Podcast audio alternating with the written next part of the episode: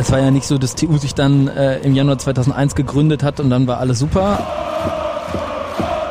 Zumindest haben wir uns als Stimme der Südtribüne verstanden und haben versucht, das gegenüber dem Verein auch wieder zu vertreten. Wir hatten da wirklich Auswärtsspiele, die einfach bombastisch geil waren, wo wir wirklich die Stadien dann gerockt haben. Ihr hört den BVB-Fan-Podcast. Vorne Süd. Hallo und herzlich willkommen zum zweiten Teil der dritten Folge ähm, zur Fankultur bei Borussia Dortmund. Bei mir sitzen immer noch Jens Volke als Co-Moderator und Gast heute Abend, Jan-Henrik Rusecki und Daniel Novara und wir sind gerade angekommen ähm, bei der Zeit rund um die 2000er-Wende. Wir haben über die Gründung der beiden Ultragruppen gesprochen und wir hatten uns vorgenommen, jetzt das Thema anzugehen, wie sich denn die Ultragruppen in den ersten Jahren entwickelt haben. Und ich würde an der Stelle gerne einfach mal die Frage stellen, wie wurden denn diese beiden Gruppen auf der Südtribüne überhaupt angenommen oder auch wahrgenommen? Naja, so wie wir eben schon gesagt haben, ist das ja ein Zusammenschluss aktiver Fans gewesen oder der Ursprung. Also von daher kann man jetzt schon sagen, es gab jetzt keinen, also zumindest wo ich mich erinnere, es gab jetzt keinen großen Widerstand, weil die aktiven Fans waren da ja drin. Also ja. das war ja der Grund, warum wir uns überhaupt erstmal gegründet haben. Und es waren ja jetzt auch keine fremden Leute, die jetzt plötzlich am Bildschirm plötzlich da waren, sondern wir waren ja die ganze Zeit vorher schon da. Wir ja, hießen jetzt nur plötzlich das, die Unity. Ja, ähm, es, also ich glaube, es war ein viel schleichenderer Prozess, weil es gab ja nicht eine Pressemitteilung, ja. hey, uh, The Unity ist jetzt da, uh, die haben sich zusammengeschlossen. Ich glaube, als wir dann gemeinschaftlich mit den Poloshirts und so aufgetreten sind, hatten wir schon was Abschreckendes für andere, was ich glaube auch sehr Elitäres äh, für andere. Ich glaube, das hat schon nicht nur für, für Begeisterung gesorgt, weil äh, viele wollten irgendwie dabei sein, durften aber nicht, weil wir damals ja auch recht streng waren. Äh, wir haben nur Leute, die wir kannten, irgendwie zu uns zugelassen. Man musste irgendwie äh, zehn Auswärtsspiele eigentlich mindestens fahren und so. Das war ja schon, äh, wir haben ja schon die Reihen ein bisschen geschlossen gehabt. Ähm, wenn ich jetzt das aus, aus jüngerer Ultras-Perspektive irgendwie darstellen möchte, da stießen wir schon auf Ablehnung. Also das muss man schon sagen, dass äh, ähm, auch teilweise Ablehnung, wo ich heute sage, ja mein Gott, ähm, so richtig begründet war sie auch nicht, weil ähm, das Thema Pyrotechnik äh, hat auf große Ablehnung oder ist auf große Ablehnung gestoßen.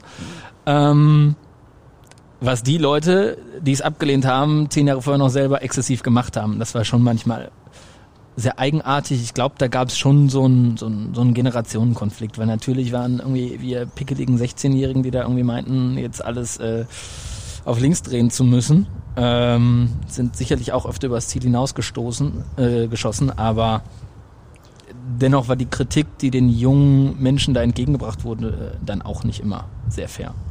Also ich muss das ganz klar unterschreiben. Ich glaube, wir hatten sehr viele Konflikte, die ähm, vermeidbar gewesen wären. Ähm, teilweise waren wir es schuld durch unser Verhalten, das würde ich so aus heutiger Sicht sagen. Ähm, teilweise aber auch die Gegenseite, weil genau wie Janni sagt, da waren auch oft einfach, da gab es manchmal gar keinen Grund. So, man lehnt uns einfach ab, weil wir halt da waren. Äh, also das fing an bei so harmlosen Internetpöbeleien, ne, die, wo immer irgendwelche erfundenen Geschichten stand, was wieder irgendein Mitglied von uns angeblich irgendwo gemacht hat. Und ähm, dadurch gab es auch immer so eine Gerüchteküche. Damals wurde ja auch über Gästebücher kommuniziert, ja, stimmt, wo jeder den Namen stimmt. noch selber reinschreiben stimmt. konnte. Stimmt. Das äh, gehört ja auch irgendwo ähm, dazu. Ja, und das Schwarz-Gelb-Forum dann natürlich. Und ja, das kam. Ich, ich, ich weiß nicht, also ich fand das ich fand, dass äh, diese, diese Konflikte unter den, ich, ich nenne sie jetzt mal alten Fanclubs und den, den Ultras oder den Ultraorientierten, wie man ja am Anfang auch noch gesagt hat, ganz viel eigentlich kaputt gemacht haben, was, was ähm, nicht nötig gewesen wäre. Ich glaube, wir hätten in vielerlei Hinsicht echt geil zusammenarbeiten können und mehr ja. erreichen können, als wir es erreicht haben. Ähm, aber es gab halt diese Konflikte. Ich habe manchmal den Eindruck gehabt, so das gefällt denen jetzt nicht, weil wir jetzt plötzlich da sind und irgendwie eine große, scheinbar eine größere Rolle spielen und sie die jetzt nicht mehr spielen. Mhm. Teilweise, wie gesagt, waren wir es auch selber schuld. Ich will da jetzt auch gar nicht mehr so Schuldzuweisungen, das ist auch zu doof. Es ist, glaube ich, aus, aus beiderlei Sicht heute im Nachgang schade, dass man aus den Möglichkeiten, die man da hatte, nicht mehr gemacht hat. Und tatsächlich war dann ja äh, auch die das war ja nicht so, dass TU sich dann äh, im Januar 2001 gegründet hat und dann war alles super. Äh, das hat ja auch seine Zeit gebraucht. Wir haben ja auch Leute äh, bei den Ultragruppen gehabt, die überhaupt gar keinen Bock auf TU hatten. Wir hatten Leute bei TU, die überhaupt gar keinen Bock auf die Desperados hatten. Ähm, das war ja Oder auf Ultras überhaupt. oder auf Ultras überhaupt, genau. Da haben wir auch lange diskutiert. Also als dann äh, geht vielleicht jetzt zu tief rein, aber als TU dann die erste Ultras-Zaunpfanne gemalt hat, das gab dann ja auch bei uns so alle, wir, wir drei zumindest Daniel Jens, wir waren ja alle Mitglieder bei TU zu, zu dem Zeitpunkt. Äh, das war ja auch schon, schon etwas, was, was man erstmal durchsetzen musste. Damals dann auch noch, gab es dann ja auch noch den Konflikt Desperados gegen TU. Äh, warum entwickelt ihr euch jetzt vom Dachverband zu einer Ultragruppe? So, das war ja auch nicht so, dass da alle gesagt haben, die sich Richtung Ultra entwickelt haben, äh, wie geil ist das denn jetzt? Was haben die Ultragruppen reingebracht, was es vorher nicht gab? Ins Stadion, Mhm. auf die Tribüne. Organisation, Struktur. Gesänge, Stimme plötzlich wieder. Stimme plötzlich wieder äh, und natürlich auch äh, optische Elemente, Ja. Pyrotechnik kam wieder, über Choreografien wurde nachgedacht, bei Heimspielen, bei Auswärtsspielen. Ähm, ja, und tatsächlich einfach die, die Stimmung wurde einfach, glaube ich, signifikant dann auch so ab 2-3, 2-4 wieder. Wir hatten da wirklich Auswärtsspiele, die einfach bombastisch geil waren, wo wir wirklich die Stadien dann gerockt haben. Äh, das fing dann erst richtig wieder an. Also ich, die Ultrabewegung war schon so ein bisschen der, der, die Fibrillator der, der Fankultur der Südtribüne und der, der Gästeblöcke, wo wir dann waren. Das würde ich schon so bezeichnen. Auch Opposition haben wir gemacht. Ja, ja, ja, das meine ich mit Das Stimme. Die, die Südtribüne Ja. hat, also zumindest haben wir uns als Stimme der Südtribüne verstanden ähm, und haben versucht, das gegenüber dem Verein auch wieder zu vertreten. Was dann ja auch am Ende mit überlebenswichtig für den Verein war. Das muss man ja Ja. auch sagen. Also jetzt machen wir einen großen Sprung in, in die Saison 2004, 2005. Aber ähm, ohne jetzt irgendwie die Verdienste von Hans-Joachim Watzke und Reinhard Raubal irgendwie kleinreden zu wollen. Äh, aber die, äh, den Druck, den haben wir auf die Straße gebracht, den haben wir Ja. auf die Tribüne gebracht In die Stadt rein. in die Stadt rein. Ähm, boah, das war schon, also das war schon ein Brett, was wir da hingelegt haben. Und äh, ich glaube, wir waren am Ende überlebenswichtig für diesen Verein. Ja, ich glaube, es war wichtig zu sehen für alle anderen Entscheidungsträger.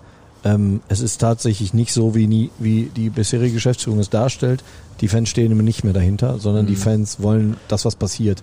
Und als wir die Demonstration erst in Hannover und dann Genau. hier gegen Bochum Ja. organisiert haben, das waren ja dann eben nicht nur wir Ultras, wir haben es nur organisiert und es waren ja dann Tausende, ich weiß gar nicht mehr, wie viele Tausend Fans es waren, aber das war schon Fünfeinhalb, sechstausend hatten wir alleine bei diesem Ja. regnerischen Marsch gegen Bochum. und für die für damalige Verhältnisse war das ja irre.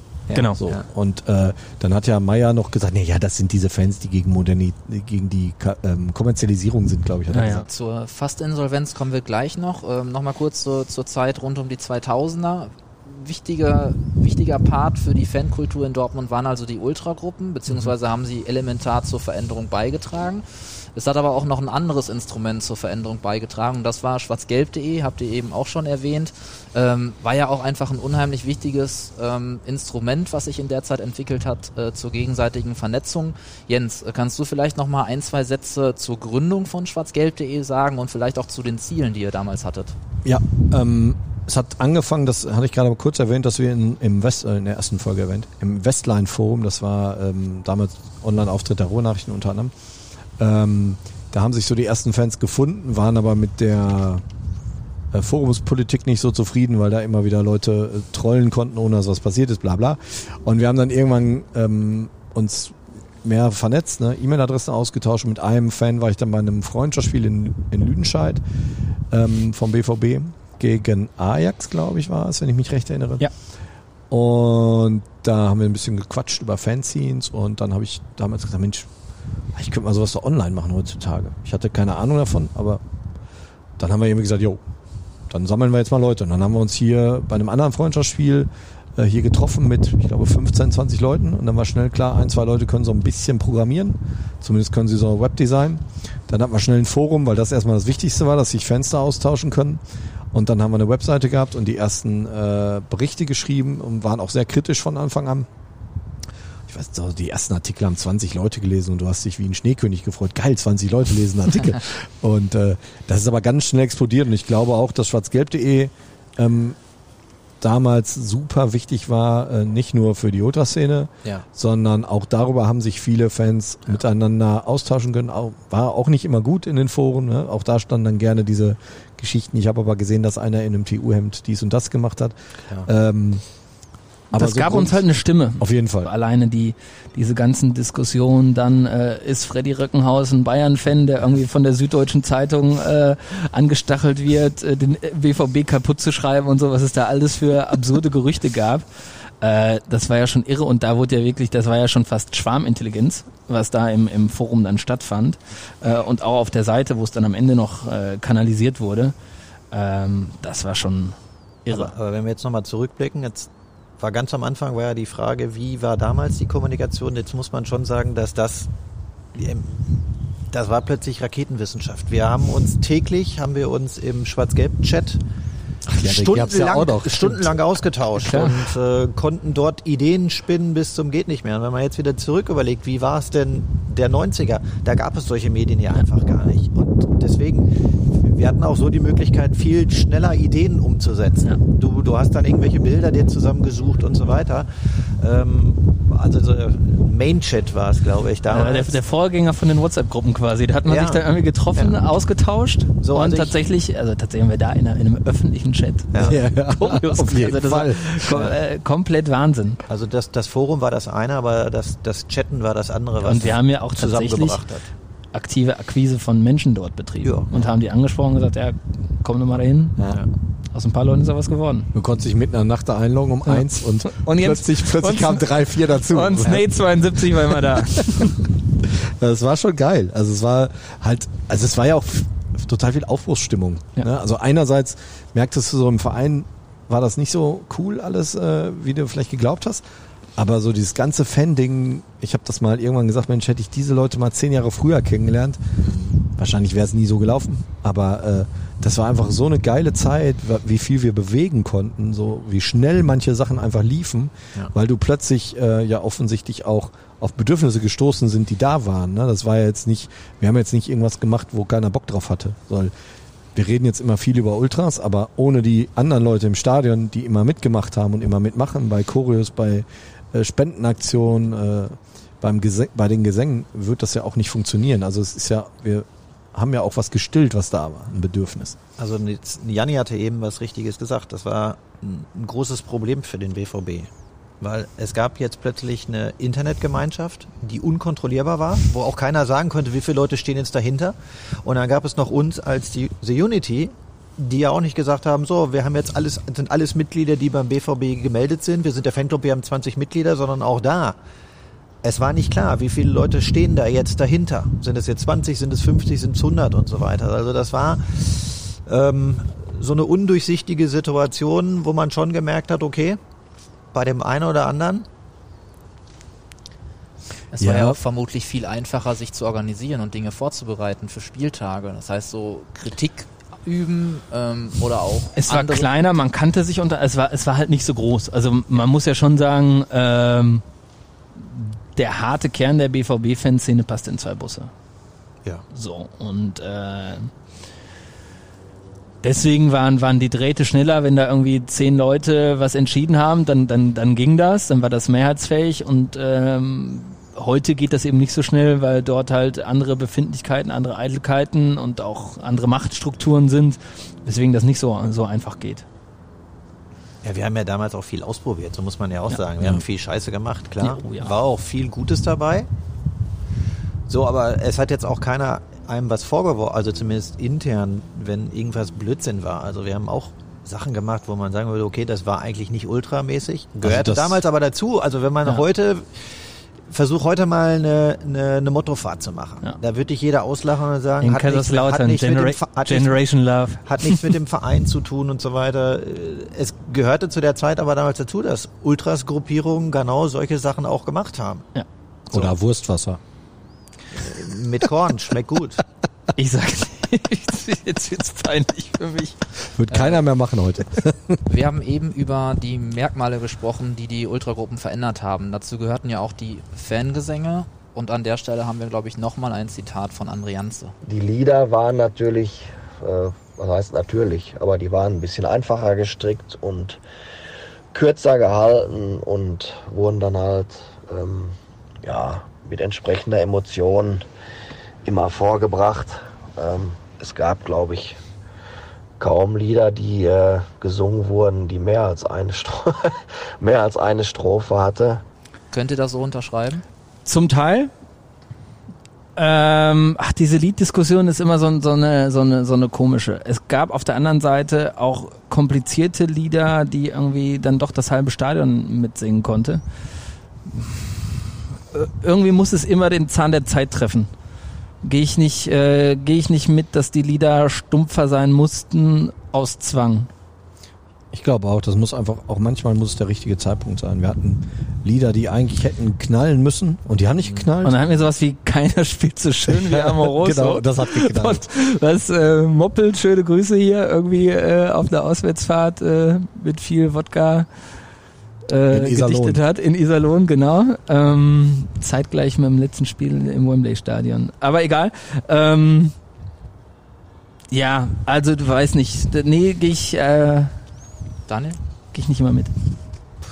Also ich würde das jetzt auch nicht so unterschreiben. Natürlich ist es so, man muss natürlich schon überlegen, man muss, man, man versucht irgendein Ergebnis zu erzielen. Wir hatten auch nicht die, die technischen Voraussetzungen, so wie es heute war. Wir haben damals maximalen Megafon gehabt. Für was wir gesammelt haben auf der Südtribüne dann. So, und dann muss rum. man jetzt ja überlegen, ja, wie soll man jetzt mit 20 bis 50, 60, 70, 100 Leuten jetzt ein dreistufiges Lied anstimmen, wo man nicht genau weiß, wie, wie schwappt das über und so weiter. Also war natürlich das Ziel eher mit, mit kurzen Gesängen eher die Stimmung aufzubauen als mit langen Liedern. Heute sieht es vielleicht wieder ganz anders aus, weil eine ganz andere Struktur da ist. Ich glaube auch, ähm, André meint das wahrscheinlich auch ein bisschen noch, noch auf noch früher bezogen. Und ich glaube, wir mussten ja damals erstmal den Anschluss finden, dass überhaupt wieder was passiert. Ne? Wir hatten Hey Ja, Baby Gesänge ja. Ja. und ansonsten gab es nichts. Und wie du schon sagst, also das, das Megafon war ja auch noch verboten am Anfang. Das kommt ja auch noch, dass wir das äh, jedes Mal verstecken mussten äh, und die Ordner in den Block kamen und solche Geschichten.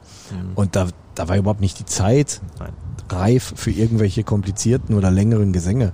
Aber grundsätzlich glaube ich, findet jeder Fan es schon ganz geil, wenn du mal so ein Lied singen kannst, wo die ganze Tribüne mitzieht und das geht länger als diese drei äh, langweiligen Textzeilen. Also wer das nicht geil findet, Ja. mag es geben, dass jemand das aus Prinzip vielleicht nicht geil findet, aber eigentlich ist das schon Hammer. Also wenn das Aus dann Prinzip das gegen ganze Text. Ja. ich möchte nur mm, oh la la la la. Und äh, Oh. also sorry, das ist doch total geil, wenn es die ganze Tribüne einfach singen würde. Oder das ganze Stadion singt ein geiles Lied, sei es das Vereinslied oder anderes.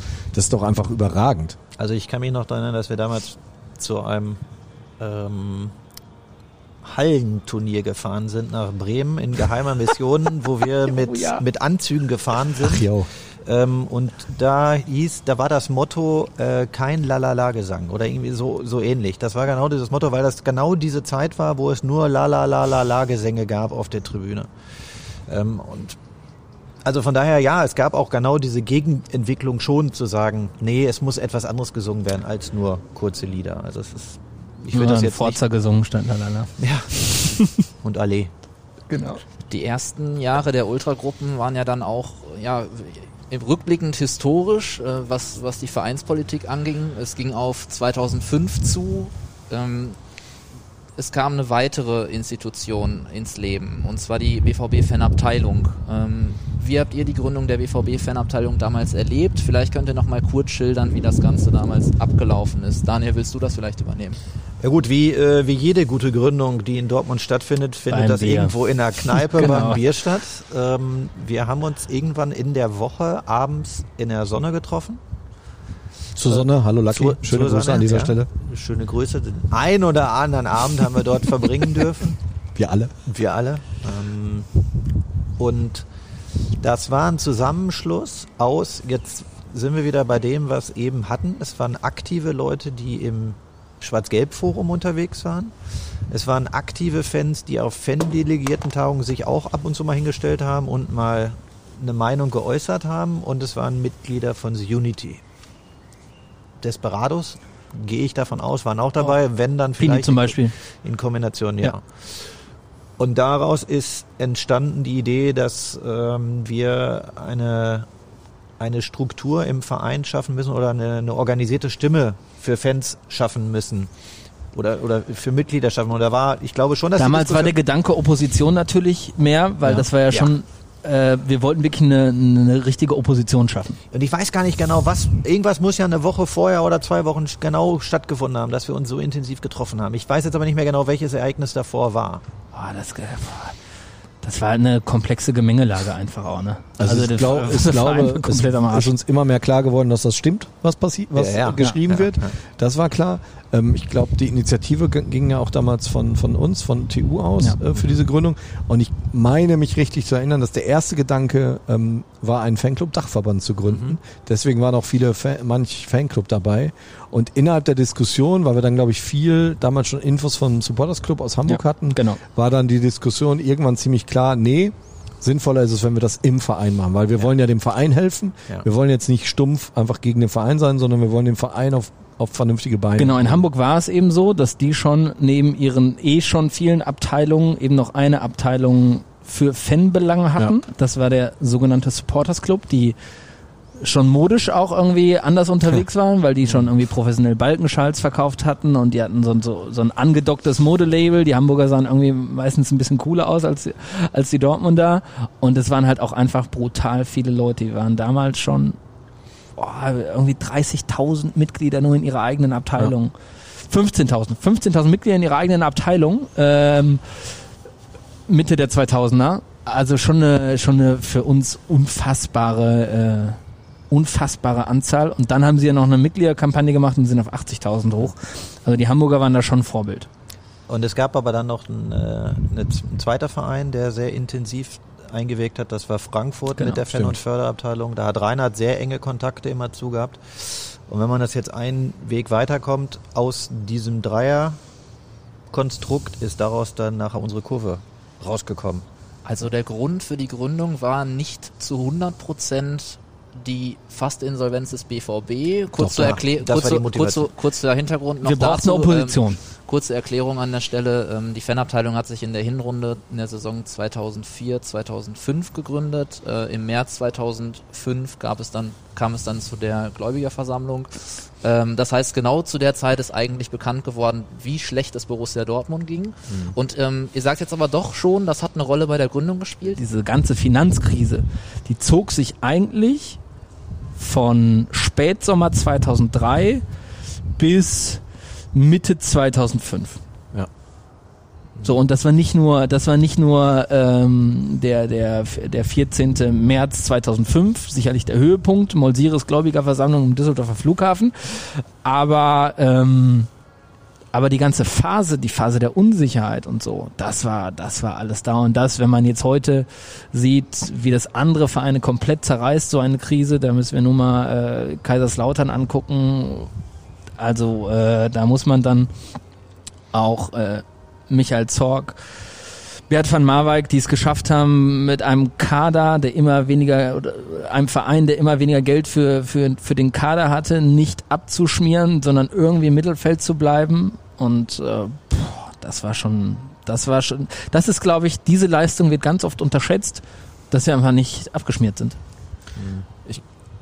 Also um darauf nochmal zurückzukommen, das hat ja ganz lange auch gedauert, bis wir es geglaubt haben, was da klar. überhaupt passiert ist. Weil wir wollten das ja auch nicht glauben. Ne? Ey, sorry, wir waren der BVB, wir sind ein Riesenclub. Wie, woher sollen wir denn auf einmal Schulden haben? Wir haben waren ja auch eine BVB hat es aber auch gut gemacht. Klar, ne? ja, auf jeden Fall. das immer wieder. Wir waren eine Fangeneration, die ist mit drei deutschen. Meisterschaften Champions League Sieg groß geworden. Ja. Und du hast ja auch eher deinem, dem Verein Ja, geglaubt. klar. Klar. Ja. Und irgendwann war halt klar, okay, das stinkt ja doch. Wann? Ich, also ich glaube, das war kurz vor diesem Hannover-Spiel. Ja klar, da kam dann raus, dass wir die, ähm, Die Markenrechte Markenrechte verpfändet haben. haben. Genau. Das, Das war war so der Punkt, da haben wir gesagt, jetzt reicht Genau, das. die sein. sale. Zeitpunkt?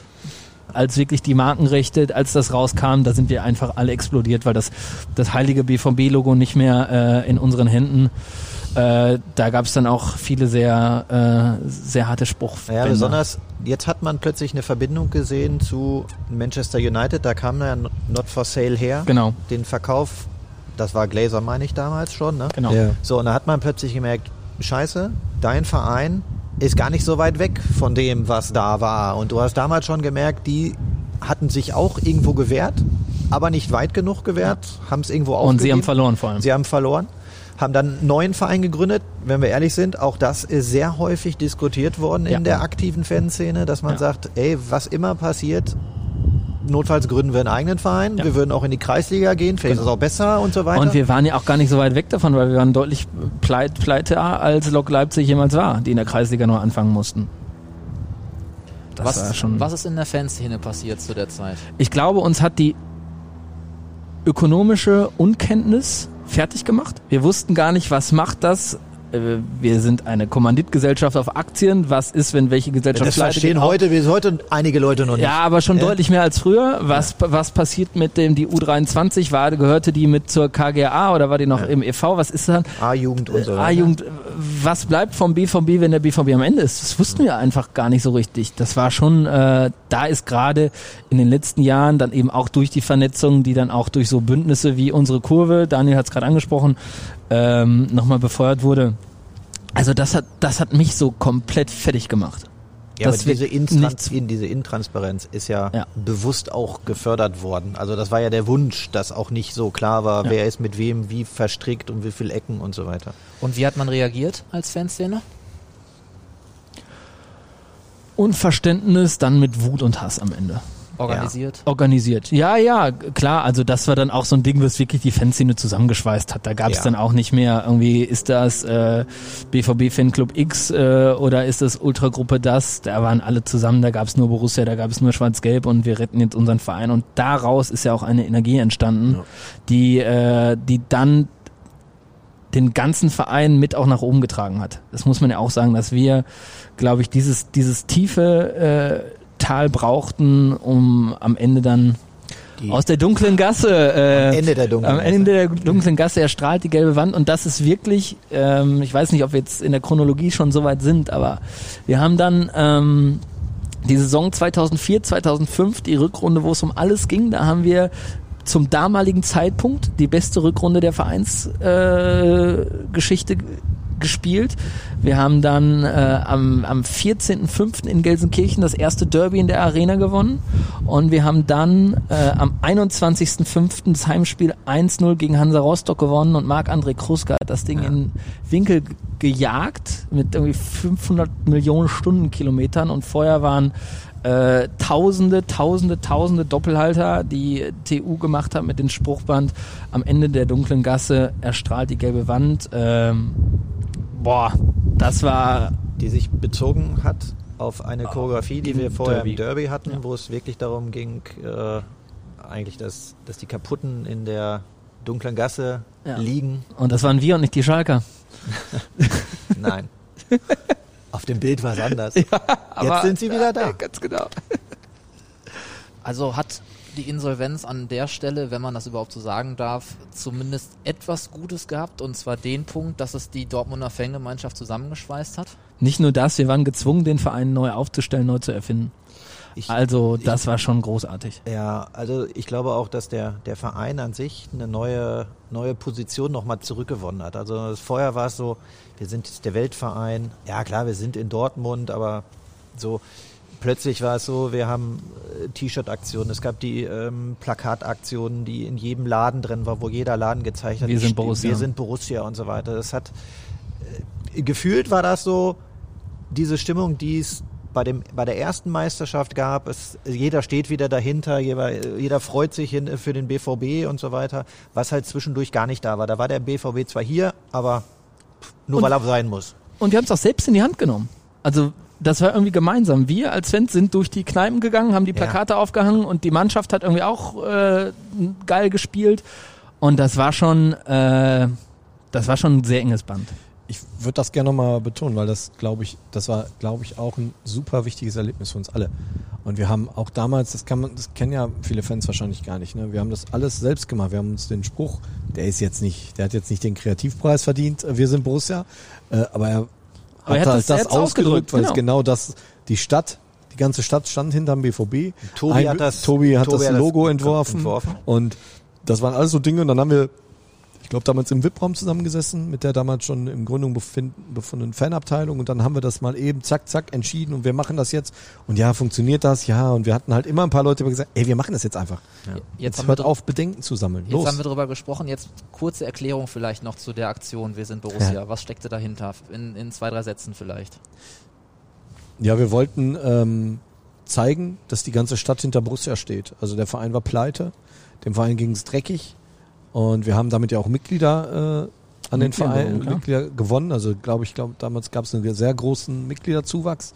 Ähm, das waren alles so wichtige Punkte, auch mal allen zu zeigen, hier der, die, die Stadt steht hinterm BVB. Dortmund, die Stadt ist der BVB. Das äh, ist ja gar nicht vorstellbar mehr hier. Ohne den BVB ist die Stadt ja nun mal äh, ist nun mal nicht Paris hier, ne? Muss ja auch nicht sein. Aber ohne Borussia wird der Stadt hier eine ganze Menge fehlen. Und wäre der BVB nur noch äh, aus finanziellen Gründen Oberligist gewesen, äh, hätte der Stadt das nicht gut getan. Und alle, angefangen bei Taxiunternehmern, bei Kioskbesitzern, Kneipiers bis zu allen Alle äh, haben Leuten, die hier lebten, alle haben mitgemacht. dazu gemacht, ja, Ja. genau. Das war echt, das war das geil. war geil. Das war einfach ein geiles Zusammengehörigkeitsgefühl. Du bist durch die Stadt gegangen, hast überall diese Aufkleber und die, Ja. die äh, Flyer gesehen, diese DIN A4-Poster. Das war geil, T-Shirt. das zu sehen, ja. Beim BVB muss man aber auch sagen, ah doch, doch, doch, die, diese T-Shirts sind vom BVB, meine ich, damals produziert worden. Mhm. Also wie nicht jedes T-Shirt danach, was Ja. durch die Fanabteilung, aber ähm, ich glaube, das ist vom BVB damals produziert worden. Ja. Also deswegen, das war auch eine Aktion, die für den BVB damals nochmal wichtig war, dass da auch noch zusätzlich was reingekommen ist. Nach 2005 hat es ja auch damit angefangen, dass mit dem Begriff gelbe Wand gerade in der aktiven Fanszene mehr gespielt wurde, dass äh, der Begriff gelbe Wand mehr geprägt wurde, auch eben durch T-Shirt-Verkäufe, Aufkleber und so weiter. Dann wurde irgendwann äh, ja die große Zaunfahne oder weiß nicht, ob ich Spruchband oder Zaunfahne nennen soll, unter die unter das Dach der Südtribüne gehängt. Vielleicht könnt ihr dazu noch mal ein, zwei Sätze sagen, wie sich das entwickelt hat, weil für mich hört sich das an der Stelle auch noch mal mehr danach an, dass die Südtribüne in dieser Zeit mehr zusammengewachsen ist.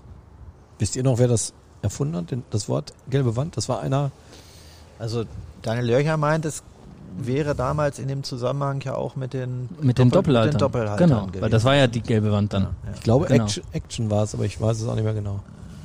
Steintrauzeuge gewesen. Naja, ich meine auch, dass er irgendwie immer mal so ein Zitat gebracht hat von irgendeinem so Trainer von einem Spiel, dass sie gesagt haben, wir haben nicht nur gegen elf Spieler gespielt, sondern auch noch gegen Gen- eine, sondern, sondern auch noch gegen eine Wand Ja. oder die gelbe Wand und in dem Zusammenhang Celtic 86, äh, 87 war das. Ich meine, zu der Zeit hat ja auch in Deutschland ein Stück weit äh, durch die WM 2006 äh, eine Art Euphorie gehört, was, ähm, was, was, was das Thema Fußball angeht. Ähm, welche Entwicklungen sind euch so von dieser Zeit in der Erinnerung geblieben? Gerade weil es ja sportlich für Borussia Dortmund auch eher so semi-gut in dieser Zeit lief. Ja, also das, was ich im ersten Teil schon gesagt habe. Ähm, die Sprache wurde tatsächlich eine andere. Also das, das, das Niveau hat sich schon sehr verändert. Also ähm, wir haben uns mit den Dingen schon ganz anders auseinandergesetzt, als, glaube ich, eine BVB-Fanszene das in den 90ern machen konnte. Weil wir einfach, wir hatten einfach viel mehr schlaue Leute dabei. Das muss man einfach wahrscheinlich so auf den Punkt bringen. Ähm, das ist, glaube ich, etwas, was äh, durch die WM 2006 sich eben geändert hat, dass der Fußball vom Proletensport hin zum Sport für alle wurde, zum, zur Partyveranstaltung für manche Leute, äh, für manche Leute, die ihre Gesellschaftskritik auf den Fußball projiziert haben äh, und für manche blieb es trotzdem der Proletensport weiter und da haben sich dann viele wiedergefunden und ich glaube, diese die Breite des Fußballs ist einfach da sehr gewachsen. Also da möchte ich widersprechen, speziell was für Dortmund. Äh, das, hat viel früher eingesetzt. Also gerade hier in Dortmund war das mit den ersten Ausbauten, mit den Meisterschaften, äh, diese 91, 92 Vizemeisterschaft, UEFA Cup, da sind hier so viele Leute BVB-Fans geworden. Und das, Klar. also 2006 stimme ich dir auf jeden Fall zu. Durch die neuen Stadien hat sich ganz viel, auch Ja. was die Auswärtsfahrer Genau. angeht, geändert. Da sind nämlich jetzt auch wieder mehr, ich sag mal, normale Leute auswärts gefahren, weil es eben nicht mehr die Gefahr bestand, äh, komplett klatschnass zu werden in Hamburg. Äh, da hat es ja bekanntlich immer geregnet, wenn wir da gespielt haben. Und äh, ja, solche Dinge. Oder in Bremen oder so, wo du sonst gespielt hast. Ja, die Zahl der verkauften Tickets hat ja auch deutschlandweit Ja. zu der Zeit enorm zugenommen.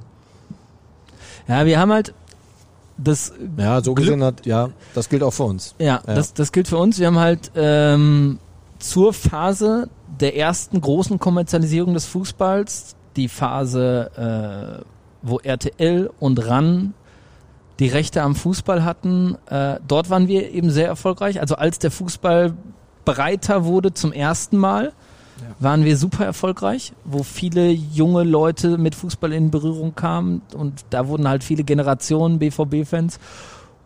Und beim zweiten Mal, jetzt nur des Inhalts wegen, ähm, als das sogenannte Web 2.0 aufkam, also das äh, Social Media und so weiter, dass wir da unsere erfolgreiche Phase hatten.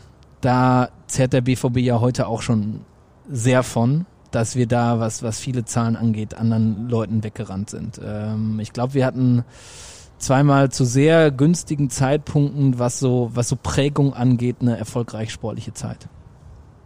Ja, das stimmt. Auf jeden Fall. Wie hat sich denn der Dialog zwischen Verein und Fanszene entwickelt? Ähm, 2005 hat auch da sicherlich äh, dafür gesorgt, dass beides äh, ein Stück weit zusammengewachsen ist, was die neue Geschäftsführung angeht und die aktive Fanszene auf der anderen Seite. Wie hat sich das denn nach 2005 entwickelt? Ähm, da spielt vielleicht auch äh, der sportliche Nichterfolg eine Rolle, wo natürlich die mhm. Kritik der Fanszene nochmal deutlich größer ist. Ähm, wie habt ihr das damals wahrgenommen in dieser Zeit? Also die Geschäftsführung war für uns damals nicht zugänglich. Dass wir sagen konnten, Herr Meier, äh, morgen reden wir mal eine Stunde Tacheles. Ich meine ab 2005. Und äh, genau, und ab dann wurde das eben anders. Also die hohen Herren des BVB waren schon präsenter. Also wenn der ja, Vorstand klar. der Fanabteilung irgendwie was geschrieben hat, dann hat man äh, in den nächsten fünf Tagen einen Termin bekommen. Ja, wenn der Wunsch war, dass ein Termin mit der Geschäftsführung stattfindet oder auch mit dem Präsidium, muss man ja auch, äh, dem Präsidium des, des Vereins. Ähm, dann, dann war auch klar, dann, dann finden Gespräche statt. Also da war schon ein sehr intensiver Austausch beidseitig auch da. Ein allerletztes Thema würde ich gerne noch ganz kurz anreißen, weil das äh, sicherlich auch in der jüngeren Geschichte ähm, ja, ein einschneidendes äh, Erlebnis war für viele, und zwar die Gründung des Borusseum, ähm, das mhm. ja auch maßgeblich äh, von Fans gegründet wurde. Ja, die, also die Initiative fürs Borusseum ging von Fans aus, die sich ein äh, BVB-Museum gewünscht haben. Da war Olaf äh, Sublicki damals, äh, ich glaube damals war er noch zweiter Vorsitzender der Fanabteilung. Ja, ich. Äh, war da ähm, sehr stark engagiert, genau wie Reinhard Beck, der damalige Vorsitzende der BVB-Fanabteilung. Die beiden haben das schon sehr nach vorne gepusht, haben sich viel mit Dr. Raubal unterhalten und dann hat der Dr. Luno das ein bisschen übernommen für den e.V. Ähm, das ging alles sehr viel initiativ von sich. Fans haben Devotionalien gebracht. Äh, viele Dinge sind bei Fans plötzlich aufgetaucht in Kellern oder auf Dachböden, die es äh, vorher nicht bekannt war. Es gab so eine AG, ähm, so eine Geschichts-AG in der Fanabteilung, mhm. die sich darum ja. gekümmert hat, die da äh, stark und fleißig ehrenamtlich mitgearbeitet hat. Darf man auch nicht vergessen, das ist auch eine Arbeit, ne? Wahnsinn. Also ohne Fans kriegst du solche geilen Dinger ja heute nicht gar nicht auf die auf die Beine. Ähm, vor allem, dass es dann so authentisch ist. Und was ganz wichtig war, ist, dass eben auch Fans bezahlt haben am Anfang. Ne? Es gibt diese Gründersteine, da hat jeder Fan, ich glaube, 109 Euro bezahlt. Äh, das waren sehr, sehr viele. Dazu haben dann noch äh, Firmen gezahlt, aber auch zum Beispiel die, die äh, eine der Ultragruppen hat eine, glaube ich, große vierstellige Summe gespendet ähm, und hat dann auch so einen Gründerstein bekommen. Und ich finde das schon, das war schon herausragend. Also es war zu einer Zeit, wo der BVB nicht viel Geld hatte und gar, garantiert kein Geld für ein Museum. Muss man einfach sagen, es war, wäre unvernünftig gewesen und es kam halt einfach super viel durch Fans äh, zusammen ja. und zustande. Und nur dadurch haben wir dieses Museum äh, was jetzt, was jetzt umgebaut wird, weil man natürlich damals auch jetzt schon sehr aufs Geld geguckt hat und war klar, dass es nicht für die Ewigkeit ist. Und jetzt äh, wird es umgebaut und wird sicherlich nochmal in schönerem, noch schönerem Glanz erscheinen. Ja, man muss ja auch sagen, durch die ganzen internationalen Fahrten, durch die Vernetzung auf nationaler Ebene haben wir immer wieder mitgekriegt, was hat der HSV, Schalke hat ein Museum, ähm, Frankfurt hatte damals auch schon immer darüber nachgedacht. Wenn man in, in, Madrid war, Barcelona war, hat man immer wieder gesehen, dass die Vereine solche, solche Museen haben. Und wir beim BVB hatten einen Ansatz gehabt, dass im, im Merchandising, ähm, im Megastore gab es dort ein paar Sachen, die ausgestellt sind. Das war ja damals gefühlt das BVB-Museum. So hatte der BVB es dann zwischenzeitlich mal verkauft, damit die Leute da reingehen, ähm, um wieder Sachen zu kaufen. Also im Prinzip wie so ein äh, Ikea ähm, Walk, wo man dann einmal durch die Ausstellung geht. So, und das ist etwas, wo dann von den Fans halt einfach die Motivation herkam, dass das für die Erfolge, für die Geschichte des BVBs, für die Größe des Vereins dass das einfach nicht den Verein repräsentiert hat. Und da war ganz klar die Motivation, da muss was ganz anderes auf die Beine gestellt werden. Und ich glaube auch, auch wenn dort damals die finanziellen Mittel nicht da waren, war das super wichtig für den Verein, dass wir so etwas bekommen haben, wo man Kinder wieder durchgeführt hat, damit die alte Spiele sehen und so weiter. Und ähm, das war am Anfang schon sehr, sehr wichtig für den BVB, dass wir jetzt plötzlich so, eine, so einen Ort haben, wo man sich wieder identifizieren konnte mit der Geschichte. Das waren ja im Prinzip auch schon die Anfänge der Kloppzeit, auf die wir heute dann auch eigentlich nicht weiter eingehen wollen. Klar ist sicherlich, dass die Kloppzeit auch in der, in der Fanszene für eine gewisse Euphorie gesorgt hat, äh, durch den sportlichen Erfolg, durch viele Erlebnisse, die man äh, damit verbunden, verbinden konnte. Ähm, Dennoch haben wir uns bewusst dafür entschieden, ähm, die Folge heute nur bis zur Ära Klopp zu ziehen, äh, weil wir eben in den nächsten Folgen, in den nächsten Monaten auf aktuelle fankulturelle, aber auch fanpolitische Themen eingehen wollen, die sich dann eben seit der Ära Klopp bis heute vollzogen haben. Ähm, dementsprechend sind wir für heute erstmal, äh, was den geschichtlichen Part angeht, äh, am Ende unseres Podcasts angekommen. Und deshalb möchte ich mich nochmal ganz herzlich bedanken bei unseren Gästen Daniel Novara und Jan-Henrik Grosecki. Danke, dass ihr hier wart. Gerne. Jens, äh, danke fürs Mitmoderieren und Miterzählen. Ich weiß gar nicht, welche, welche Rolle du mehr innehattest. Es war schwierig, ich konnte keine Fragen stellen, die ich ja alle weiß. Wo ich die Antwort kenne. Ich muss mich am Ende nochmal für äh, die Windstöße zwischendurch entschuldigen. Ähm, wir sitzen hier immer noch auf der Tribüne des Stadions Rote Erde. Es ist etwas zugig, wie man das von Tribünen in Dortmund kennt. Ähm, ich glaube, jeder hat schon mal in der Kälte gestanden, äh, im Westfalenstadion oder hier in der Roten Erde. Ähm, danke fürs Zuhören. Ich möchte nochmal darauf hinweisen, dass ihr uns jederzeit Kommentare und äh, Feedback schicken könnt an die E-Mail-Adresse podcast.bvb.de. Ähm, die Folgen sind alle auf allen üblichen Podcast-Kanälen verfügbar. Abonniert gerne diesen Podcast, damit ihr keine Folge verpasst. Und wir freuen uns schon dann auf die nächsten Gäste, um euch weitere Geschichten, Erzählungen und aktuelle fankulturelle und fanpolitische Themen näher zu bringen. Bis dann. Tschüss. Tschüss.